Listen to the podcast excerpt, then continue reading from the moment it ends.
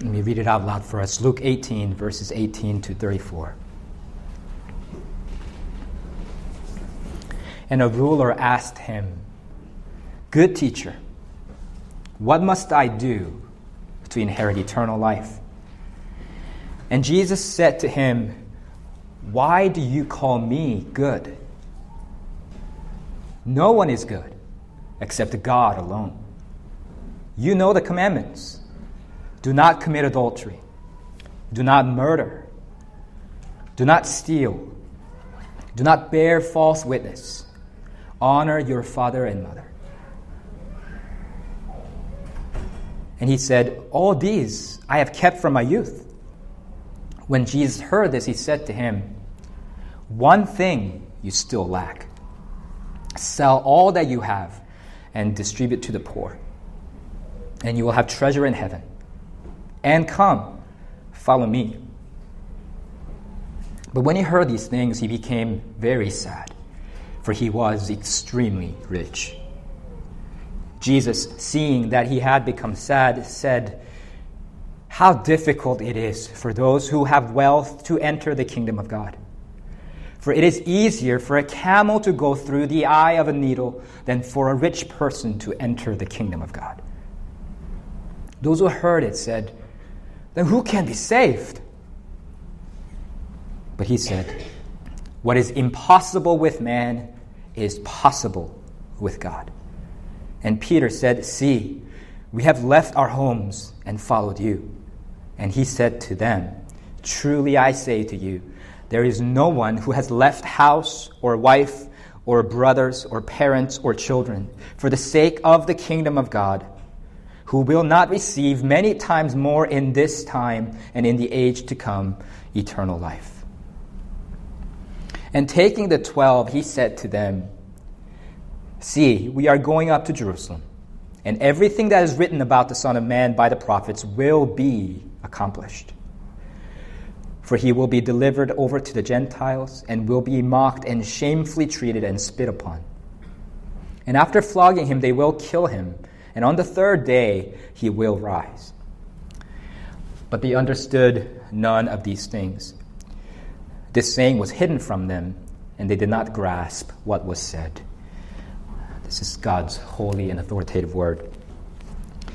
We have all, um, so before we start, I just want to apologize for, I'm, I don't have remote access right now to the slides, so you're not going to see slides. You'll just see that screen the whole time.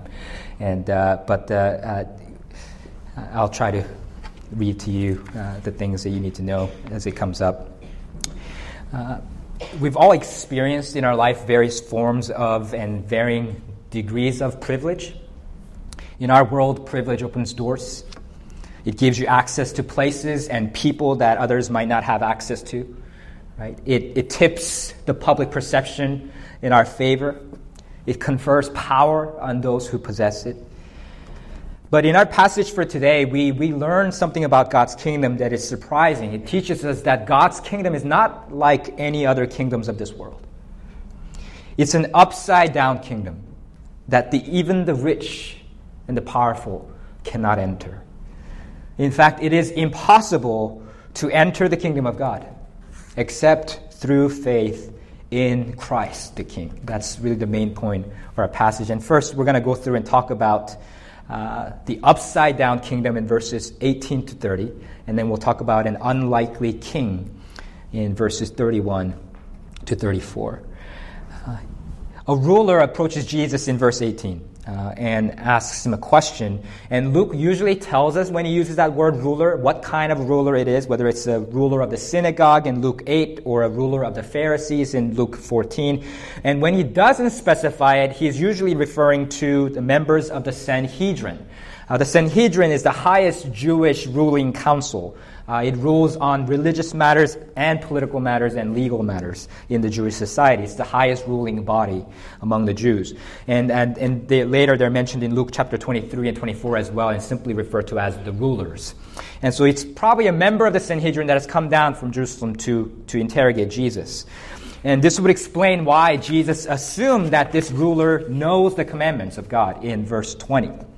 And so if we consider that this ruler is uh, a VIP in every measure, He had religious standing, he had political standing, he had social standing, and as we find out in verse 23, he had economic standing since he was extremely rich. He has all the privilege that you can imagine in this world. And he asks Jesus, Good teacher, what must I do to inherit eternal life? And to hear someone like this address Jesus, to address him as good teacher, and to seek his spiritual direction really must have been quite flattering to Jesus, if you think about it, right? Here's this great member of the Sanhedrin seeking Jesus out, asking for his advice, calling him good teacher. But Jesus responds with a correction in verse 19. He says, Why do you call me good? No one is good except God alone.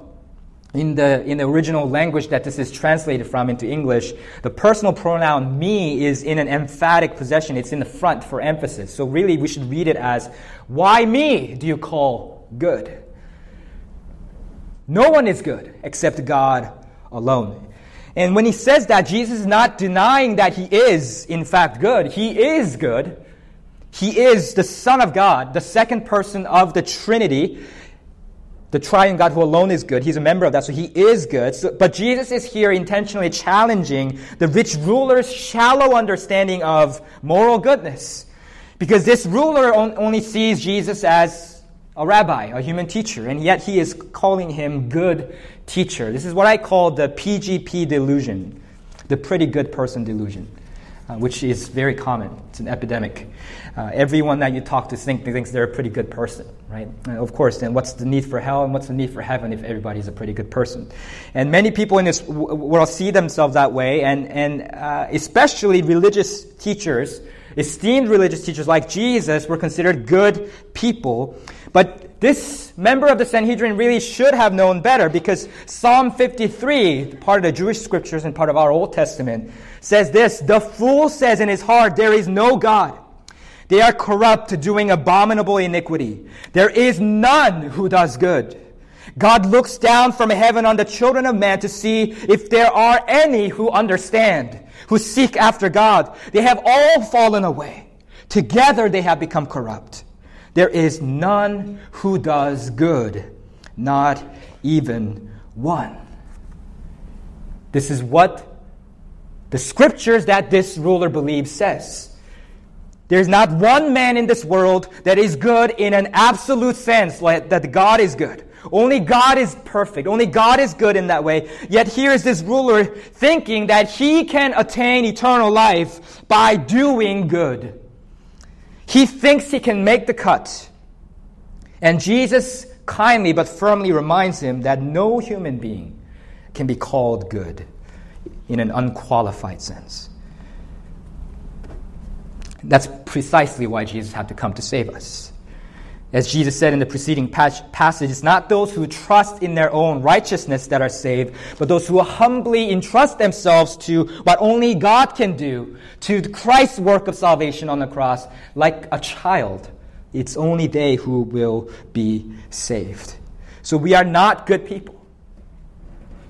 We are not good people, but the good God has sent his Son to be the good teacher to show us the way of salvation. And so this ruler really unknowingly is acknowledging a profound truth. Yes, Jesus, in fact, is good in a much more profound sense than you understand.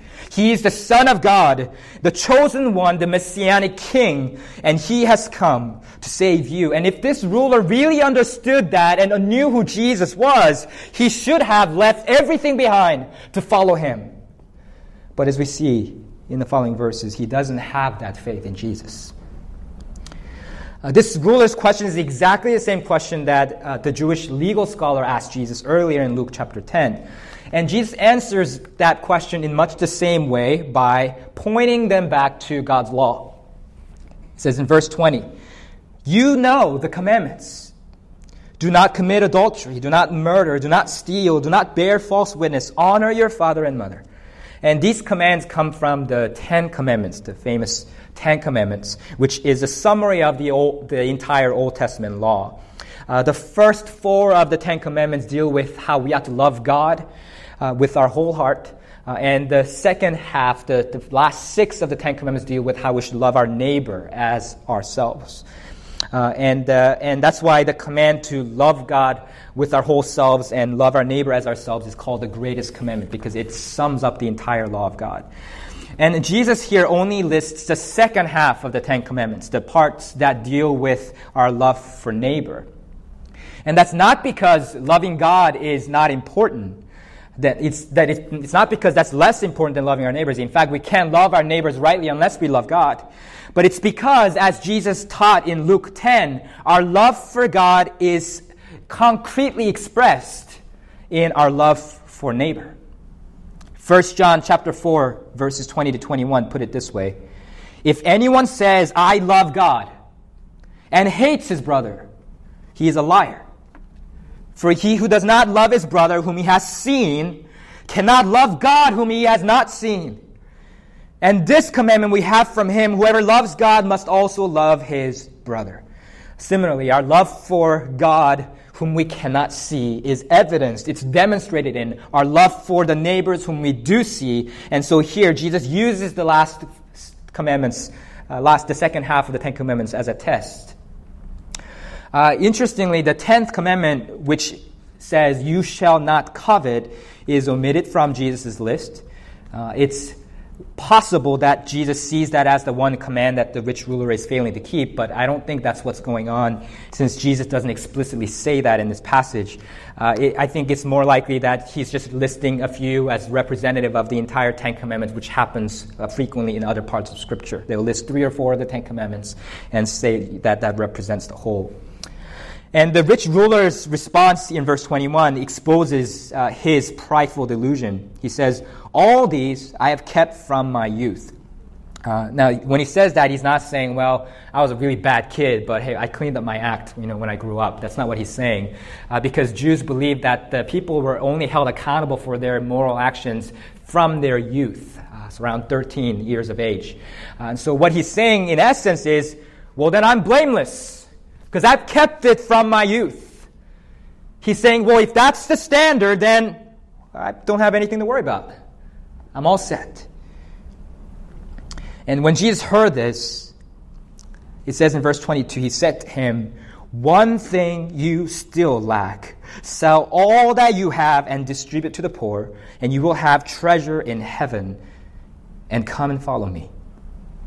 Jesus contrasts the one thing that the rich ruler lacks with all that he has.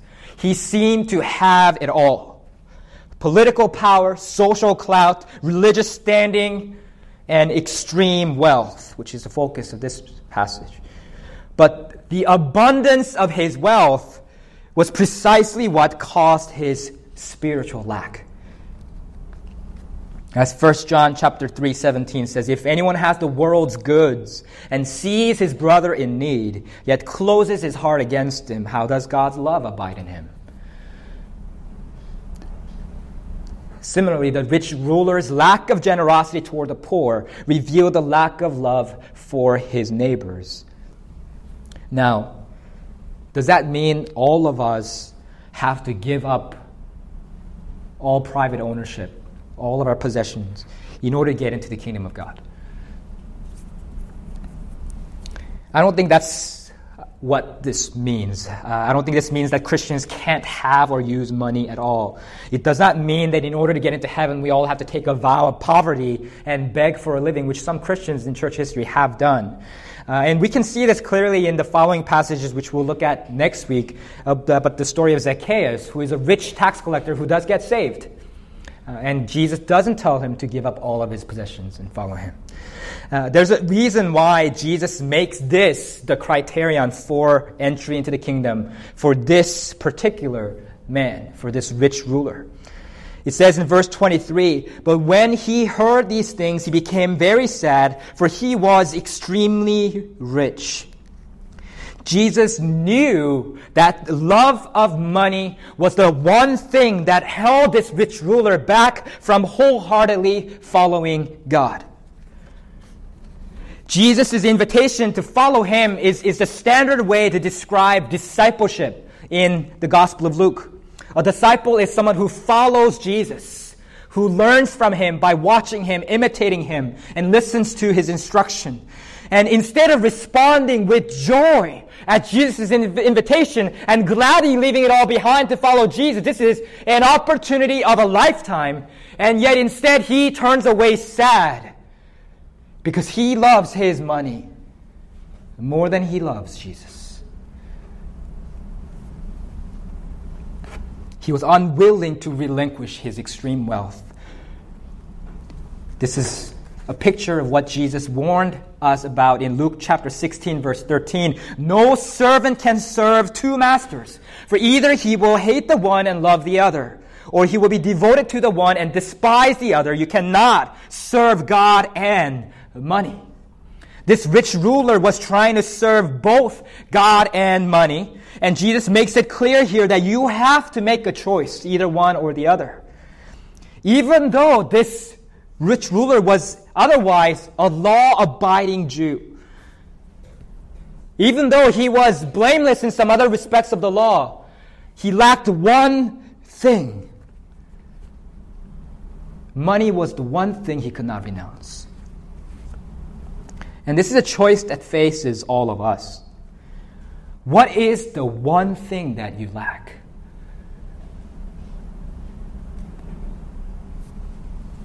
What is the one thing that you're not willing to give up for God? Who is the one person that you love more than you love God? Is your academic performance or your career advancement the first priority of your life? Is ensuring the future success of your child, making sure that she outshines all of her peers.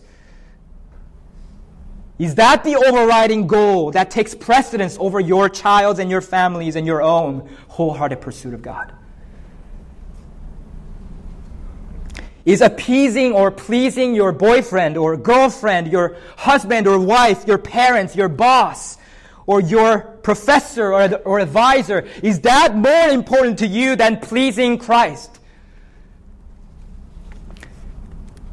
Or as what's in view in this passage, is earning and saving money, more and more money, so that you have financial security and a deposit to enjoy life in the future. Is that your most pressing concern. All of these things must be second to Jesus. Jesus must be first. If you're going to call Christ your Lord and King, we have to subordinate all of our other allegiances to Him. Notice this. I take comfort and, and, uh, warning from this passage often. Notice that Jesus does not negotiate the terms of discipleship as this rich ruler turns away in sadness. He's uncompromising. He doesn't say, oh, hey, hey, just hey, don't go just yet. Let's, let's talk some terms. I see that you follow God in a lot of other ways. So here, I'll lower the bar for you a little bit. It's okay if you don't, don't leave your money behind, if you still love it. Just follow me a second. Jesus does not do that. He doesn't say, I'll turn a blind eye to that one thing that you still like. He says, one thing you still lack, sell all that you have. That's the only way he can test his true allegiance. Sell all that you have and distribute to the poor, and you will have treasure in heaven, and come follow me. You cannot follow me until you renounce your love of money. You cannot be my disciple as long as money is more important to you than me. If your greatest desire in life is for earthly treasure, then you cannot, by definition, have God as your greatest treasure. And that's what it means to be a Christian. If we live for the treasures of earth, we cannot expect to have treasure in heaven. And seeing that the rich ruler had become sad, Jesus laments in verse 24 how difficult it is for those who have wealth to enter the kingdom of God. It's hard for wealthy people to enter the kingdom of God. It's highly unfortunate that we live in one of the richest parts of the entire world. 24 7 Wall Street, which uh, is, publishes financial news and opinion pieces online, they reviewed median household income uh, for all the, all the data for US, from the U.S. Census Bureau for 381 U.S. metro areas, the cities. And he concluded that Boston, Cambridge, Newton, this metro area, is one of only five U.S. metro areas where most households earn at least $85,000 a year. It's one of the five richest cities in the entire country. What that means is this it's hard for our neighbors and our friends to enter the kingdom of God because of their wealth. Do you really get this? As Christians, we should know better than to dream of getting rich and living large. It is difficult if, if that's what you daydream about, if you daydream about getting rich and living large in life, that is a spiritual emergency. You're in grave trouble. It's difficult for those who have wealth to enter the kingdom of God. Why in the world would you want to be rich? Don't desire to be rich.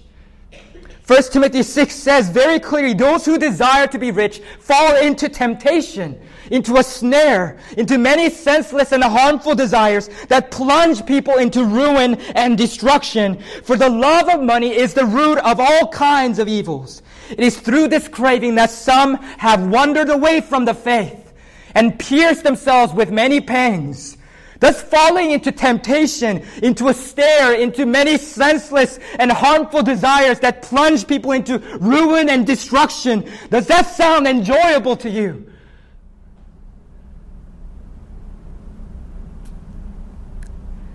There will be people from our circles, from our church, that succumb to this temptation in the years to come.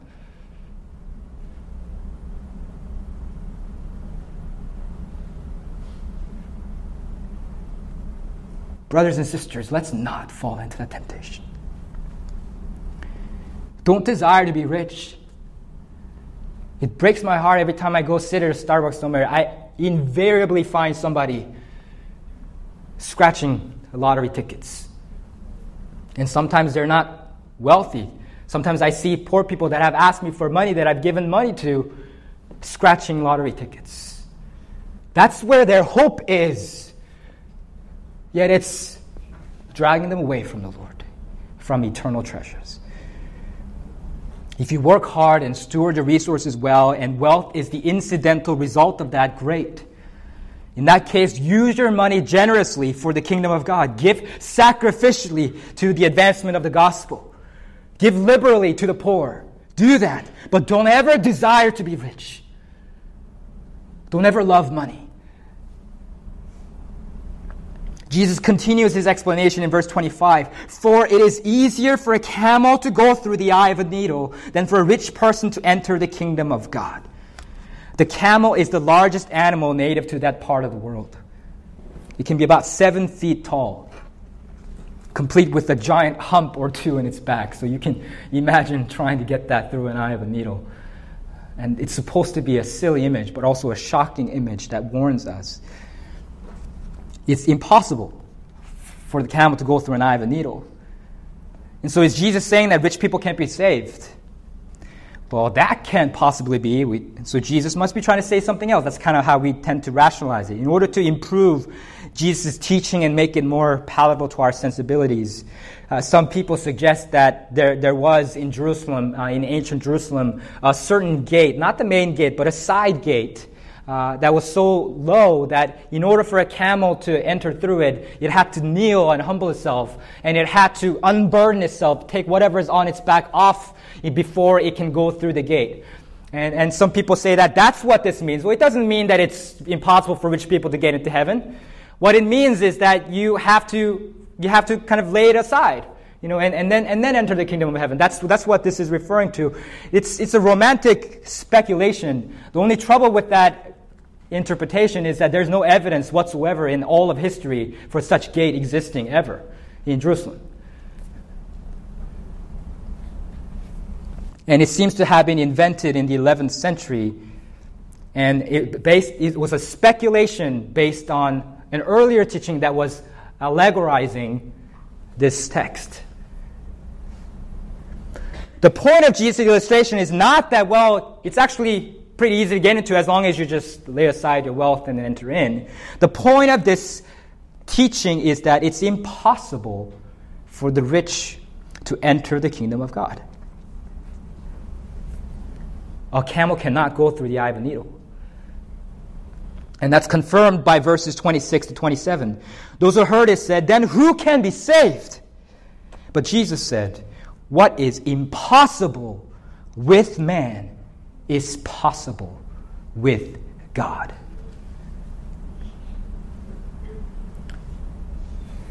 That's precisely Jesus' point. It's impossible for the rich to enter the kingdom of God. The allure of money is so strong. The distractions that it, cre- it creates is so numerous. The temptations that it multiplies is so enticing that it's impossible for the rich to be saved.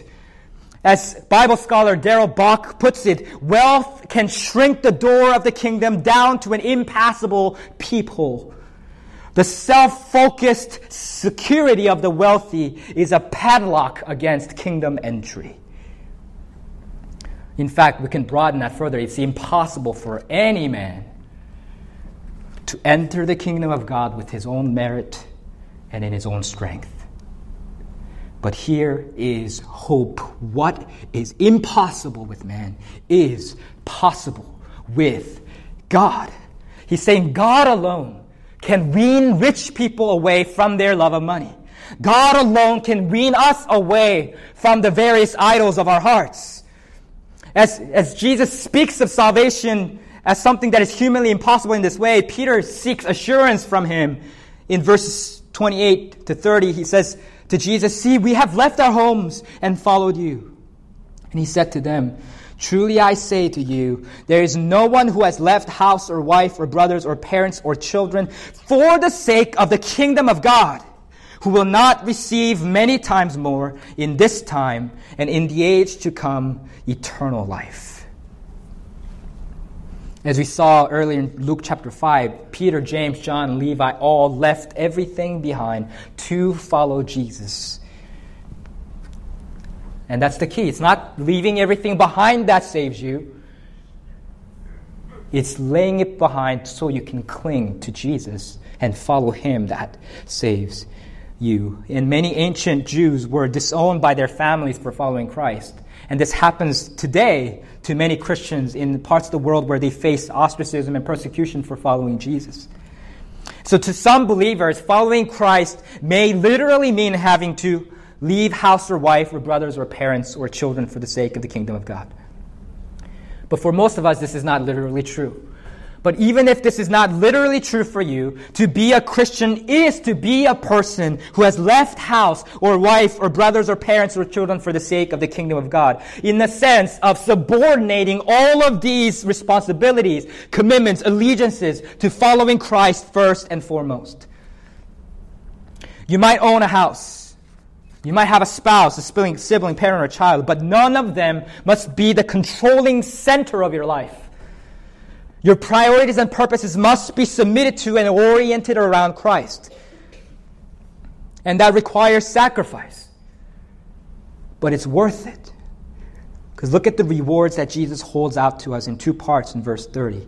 We will receive many times more in this time. That's the first stage of our reward.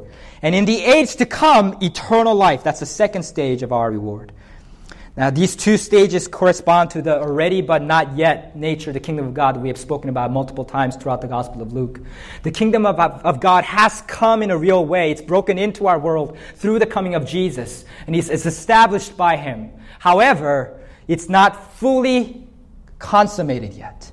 That will happen when Christ returns. So, because we live in this already but not yet reality, we, in this time, already experience many times more the blessings of God, but in the age to come, we will experience eternal life. And Jesus assures us of this. He says, Truly I say to you, He's saying, I assure you, I guarantee it, there is no one who has left house or wife or brothers or parents or children for the sake of the kingdom of God who will not receive many times more in this time and in the age to come eternal life.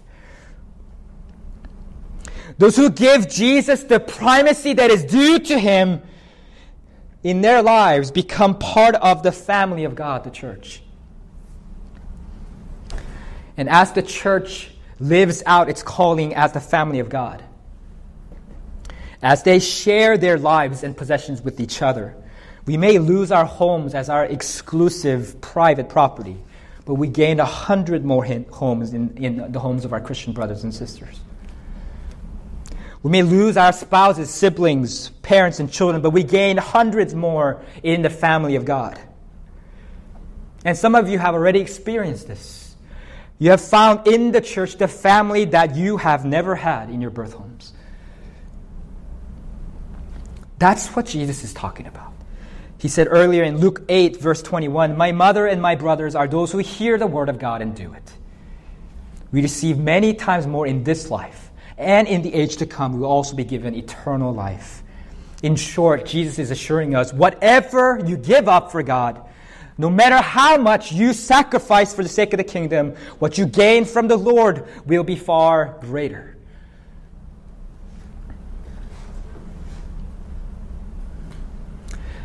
And for many of us, following Christ and being devoted exclusively to Him also will make us more devoted people in our homes, in our families. Because we're putting God's priorities first instead of being selfish in our homes. Perhaps you're not a follower of Christ yet. You're weighing the costs of discipleship and you're wrestling with that one thing you still lack. Keep thinking about that. What is that one thing? You're considering whether or not you're willing to pay that price to follow Christ. Perhaps you've already counted the cost, you've decided to follow Christ, but you keep being lured back by the treasures of this world in your backsliding. The costs of following Christ are high, but they're nothing compared to the rewards that Christ holds out for you. Last summer, I, I, I saw uh, that an American, uh, not American, sorry, Amsterdam uh, Dutch art dealer uh, and, and historian named Jan Six. Uh, he purchased a painting at Christie's. It's, it was, it's a famous British auction house. And the painting was entitled The Portrait of a Young Gentleman. And the artist behind the painting was reputedly one of the disciples of the great Dutch master Rembrandt. And, uh, and the pre sale estimate of this painting was 20,000 to $27,000. Crazy, right? How painting to be that expensive.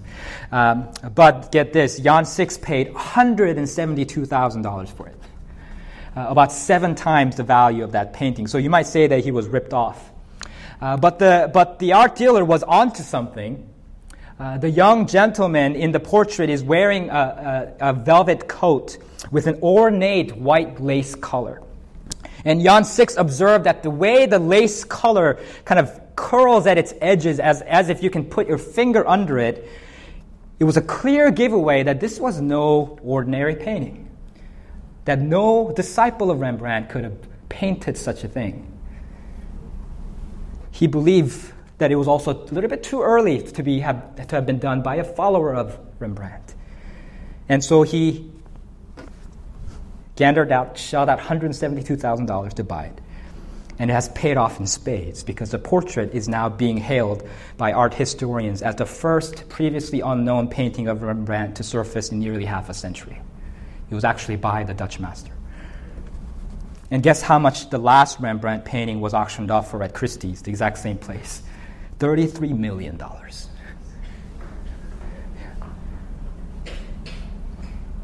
The art dealer paid a very high price for that painting but what he gained was far greater. He was willing to pay the price because he knew what it was really worth. Likewise, only those people who see God truly as the infinite, priceless treasure that He is, they're the only ones that can forsake earthly treasures to follow Him. Truly I say to you, no one who has left house or wife or brothers or parents or children for the sake of the kingdom of God will not receive many times more in this time and in the age to come eternal life. Some of you are in the midst of this suffering and sacrifice. You live daily in the trenches of bearing the costs that you have counted to follow Christ. But when it's hard for you, remember what you are gaining. Remember what you say, laid aside these things for. Remember why you are fighting for holiness. Remember why you are saying no to the pleasures of this world. Remember why you are saying yes to disrepute in this world because you see Christ is worth it. Because he is the priceless treasure. And you will have him now and his family now and in the age to come. For eternity, you will get to enjoy him. But how does this change take place in us? How does that reorientation take place since it's impossible for the rich to give up their riches? Taking his 12 disciples aside, Jesus instructs them in verses 31 to 33 See, we are going up to Jerusalem, and everything that is written about the Son of Man by the prophets will be accomplished. For he will be delivered over to the Gentiles, and will be mocked and shamefully treated and spit upon. And after flogging him, they will kill him, and on the third day he will rise. The Son of Man is a term that Jesus frequently uses to refer to himself indirectly. And it highlights the fact that he is not only the Son of God, but he is, as is described in other parts of the gospel, but he's also the Son of Man. He's, he's God who took on human flesh, took on humanity, so that he could identify with us, so that he can take on our sins upon himself and represent us to God the Father. And this is now the fourth time Jesus is predicting his imminent suffering. And it's a reference to his death on the cross. And all of these things will be fulfilled. He will be delivered over to the Gentiles in chapter 23. He will be mocked and he'll be shamefully treated. He'll be killed on the cross. But on the third day, he will rise again victoriously from the dead. And interestingly, each, four, each of the four predictions of suffering that Jesus uh, makes in the Gospel of Luke, they assign responsibility for his death to different human parties. In chapter 9, verse 22, he said it's the Jewish elders and chief priests and scribes who are to blame. And then in chapter 9, verse 44, he says the hands of men are to blame. And then in chapter 17, verse, 4, verse 25, he said this generation is to blame. And here in chapter 18, verse 32, he says the Gentiles, the non Jews, the the nations are to blame. Now, these four predictions then implicate Jews, Gentiles, this generation, and humanity in general. People throughout history have tried to single out Jews or, or Gentiles or Pontius, Pilate or, or people of Jesus' generation for being exceedingly wicked and ignorant and for killing Jesus, but that's only partially true. They were all guilty, yes, but we are all guilty. Because it's for our sins that Jesus had to die on the cross. And we see that agency in what, what Jesus says here. He says, See, we are going up to Jerusalem, and everything that is written about the Son of Man by the prophets will be accomplished. That's a passive. It's called a divine passive. The agent of that accomplishment is God Himself. He wrote about it through the prophets hundreds of years before. And he is now bringing it to full fruition and to fulfillment through the hands of men. It's God who is doing it. Remember what Jesus said earlier no one is good except God alone. We all lack something. There's one thing we still lack, maybe more. Then who can be saved? That's the natural follow up question. And Jesus answered, It's impossible with man, but possible with God. And how will you, God, make this possible? And Jesus says, I will die on the cross for your sins so that people who will never otherwise return to God can come and find forgiveness and find eternal life. That's what we read in The assurance of pardon today in Psalm 130. If you, O Lord, should mark iniquities, O Lord, who could stand? But with you there is forgiveness that you may be feared. I wait for the Lord, my soul waits, and in this word I hope. My soul waits for the Lord more than watchmen for the morning, more than watchmen for the morning. O Israel, hope in the Lord. For with the Lord there is steadfast love, and with him is plentiful redemption, and he will redeem Israel from all his iniquities. None of us can stand before God, but God had promised that he would himself come to redeem his people. And that's what he does through his son Jesus. The Son of God comes as God's representative. He, he comes as our king and he who should reign over us, who should subjugate all of humanity to his authority, instead goes to the cross to die for our sins so that we might believe in him and willingly follow him as this rich ruler did not do.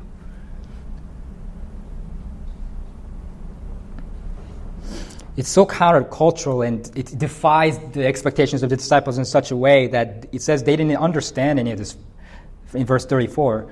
I mean, not that they didn't understand the words that were coming out of Jesus' mouth. They understood exactly what he was saying, that he was going to suffer and die. But they didn't understand how this was supposed to be the fulfillment of the promises of God and the prophecies of redemption and salvation. Jesus had to do that because it's impossible to get camels through the eye of a needle.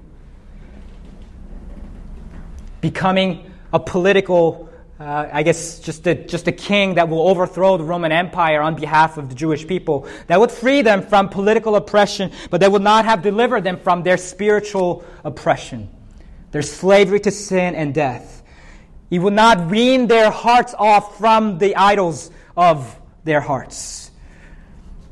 It's when we confess Jesus Christ as our Lord and believe in our hearts that He's the one who died and was raised for our salvation. That's when we become one with Christ through faith, so that we become partakers of His death and resurrection, and they're born again into the family of God and filled with His Spirit.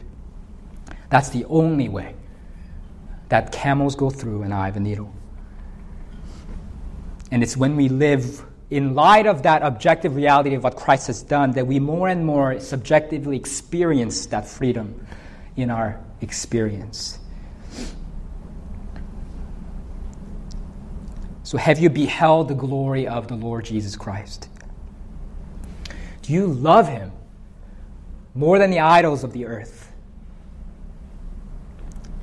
You have to look at the cross where Jesus bled for you Look at the empty tomb where Jesus was raised from the dead victoriously for you.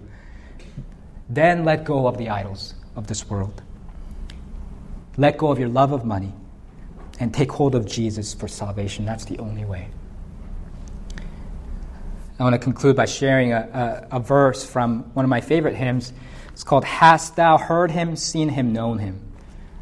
A 19th century hymn written by Ora Rowan.